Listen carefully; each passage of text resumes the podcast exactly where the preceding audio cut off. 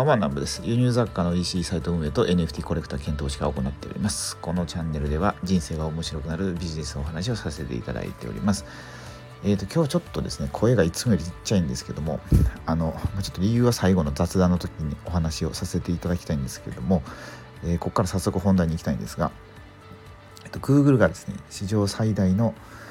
えー、危機に陥っているというお話をさせていただきたいんですけども、まあ、何が起こってるかっていうとあの、Google の経営陣内で、えー、コードレッドっていうのがまああらうんアラートが発令されたっていうんですかね。まあ簡単に日本語で言ったら緊急事態宣言が出たみたいな感じですね。でそれは何でかというとあの、まあ、僕のラジオでちょくちょくお話しさせていただいているチャット GPT ですね、えー、 Open AI が開発したチャット GPT によってこれもう Google これやべえよってなってるってことなんですけどでなんでかって言ったらまあ今まででこう基本的に Google ってまあ GAFA って言われてあの、まあ、 GAFAM かな、まあ、アメリカ、まあ、世界の3大じゃじゃじゃ5大企業みたいな中に入ってて、まあ、それでもまあ Google 様が本当にこの世界を牛耳ってるみたいな感じだったと思うんですけども、まあ、何か何があってあのインターネットの入り口ってほぼ、まあ、グーグルが占めてると思うんですよね。主要なところは。でそのグーグルを脅かすっていうのがそのチャット GPT というものででチャット GPT って別にただ AI でしょって思われる方もいらっしゃるかもしれないですけどそのね今まで Google がやってきたことを1段2段このその上の段階、うん、上の階層から回答してくれるって言ったんですかね。あの Google ってまあ検索窓からいろいろキーワードを打って調べると思うんですけどそのキーワードってあのこう、まあ、例えばなんかランチしたいなと思ったらそのランチどこどこの地区みたいな、まあ、僕やったら三重県みたいな感じで売って探すと思うんですけどそのチャット GPT ってあの直接聞けるんですよね。あのまあ、僕がさこの間言ってた先日をちょっとお話しさせていただいたその AI であそのチャット GPT に僕感動する絵本の話を書いてくれって言ったんですよね。そしたらその物語を書いてくれるんですよ。で最後はちょっと微妙だったんでもうちょっと最後を泣けるストーリーに変えてくださいって言ったらちゃんとその感動的な話にしてくれたんですよね最後。っていう風にこれって Google で検索しても出てこないですよ。その Google で検索してるものってあくまでも誰かがその記事にしてたりとかそういうものを拾ってきて、まあ、その SEO で僕に一番その適切なものを上から順番に並べてってくれてるってことだと思うんですけどでチャット GPT はその言ったら、えーとまあ、ネットのうんと中で学習してってるんですよね。うんとなんつったらいいかな。えっ、ー、とその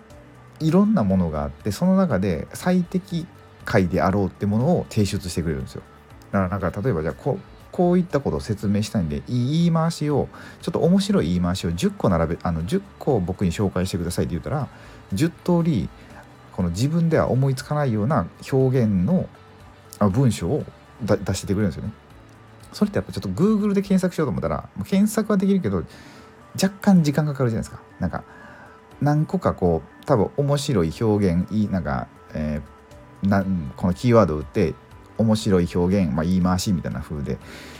検索していくつかこうバいくつかっていうか、まあ、何万とかバーって出てくると思うんですけどそこからいくついくつもの、うん、サイトに入っていってこう自分で調べてくるみたいな、えー、どこかなみたいな感じで結構時間がかかると思うんですけどそのチャット GPT に関してはまあ2 3 0秒ぐらいでそのもう探してきてくれるんですよね。で一番の僕にが求めてるものを本当に正確に出してくれると。でむしろもうなんかもうちょっと、うん、さっきのその言い回しやったらもうちょっとこういう風な、うん、なんかちょっと哀愁漂う言い回しにしてくださいって言ったら、えー、それを出してくれるんですよね。そうだからその Google で検索するよりも、まあ、圧倒的に何段も上っていうっていうところからあの回答してくれるのでだからそれで さすがに Google がやばいなってなってレッドコードを出したってことですね。こじゃあコードレッドか。んコード？僕ねこれちょっと微妙ですけどなんかいろんな言い方があってレッドアラートとかっても書いてあるんですよね。そう。まあレッドコード。レッドアラート。まあ何でもいいですけど、まあ、とりあえずやばいということでそういうのを出したんですよね。そう。っていうのが、まあ、その Google が今これからどうなっていくのかって、まあ、Google 自体も AI を開発してるみたいなんですけど、まあ、それでもねちょっとチャット GPT にはかなわないんじゃないかっていうまあ言うだろうチャット GPT ってのはオープン AI 社が作ったんですけどオープン AI 社っていうのがマイクロソフトとえっ、ー、とイーロン・マスクが出資してまあいろんな開発を行ってるんですけどそうだからなんかね、まあ、言うたらマイクロソフトが、まあ、ちょっと Google を潰しにかかってるみたいな感じでも捉えれるのかなとか思ったりしてっていうとこですかね。だからまあこれから本当ね毎週っていうか毎日ぐらいその AI の技術って進歩してってるんでこれはねもう本当どうなるのかそのシンギュラリティをいつやってくるのかっていう状態なんでねまあこれから僕はもうちょっとちょっともうちょっと楽しみに毎日を過ごしていきたいなと思っております。はい。ということですね。まあ本題はこれぐらいにしてちょっと雑談なんですけど、まあ、なんで今日はこんな声がちっちゃいかというとえっ、ー、とですね今日から妻とあの赤ちゃんあと上の息子くんが帰ってきたんですよね家に。でまあ寝てるということで今撮ってるのが10時ぐらいなんですけど、まあ、あんまり大きい声をしゃべると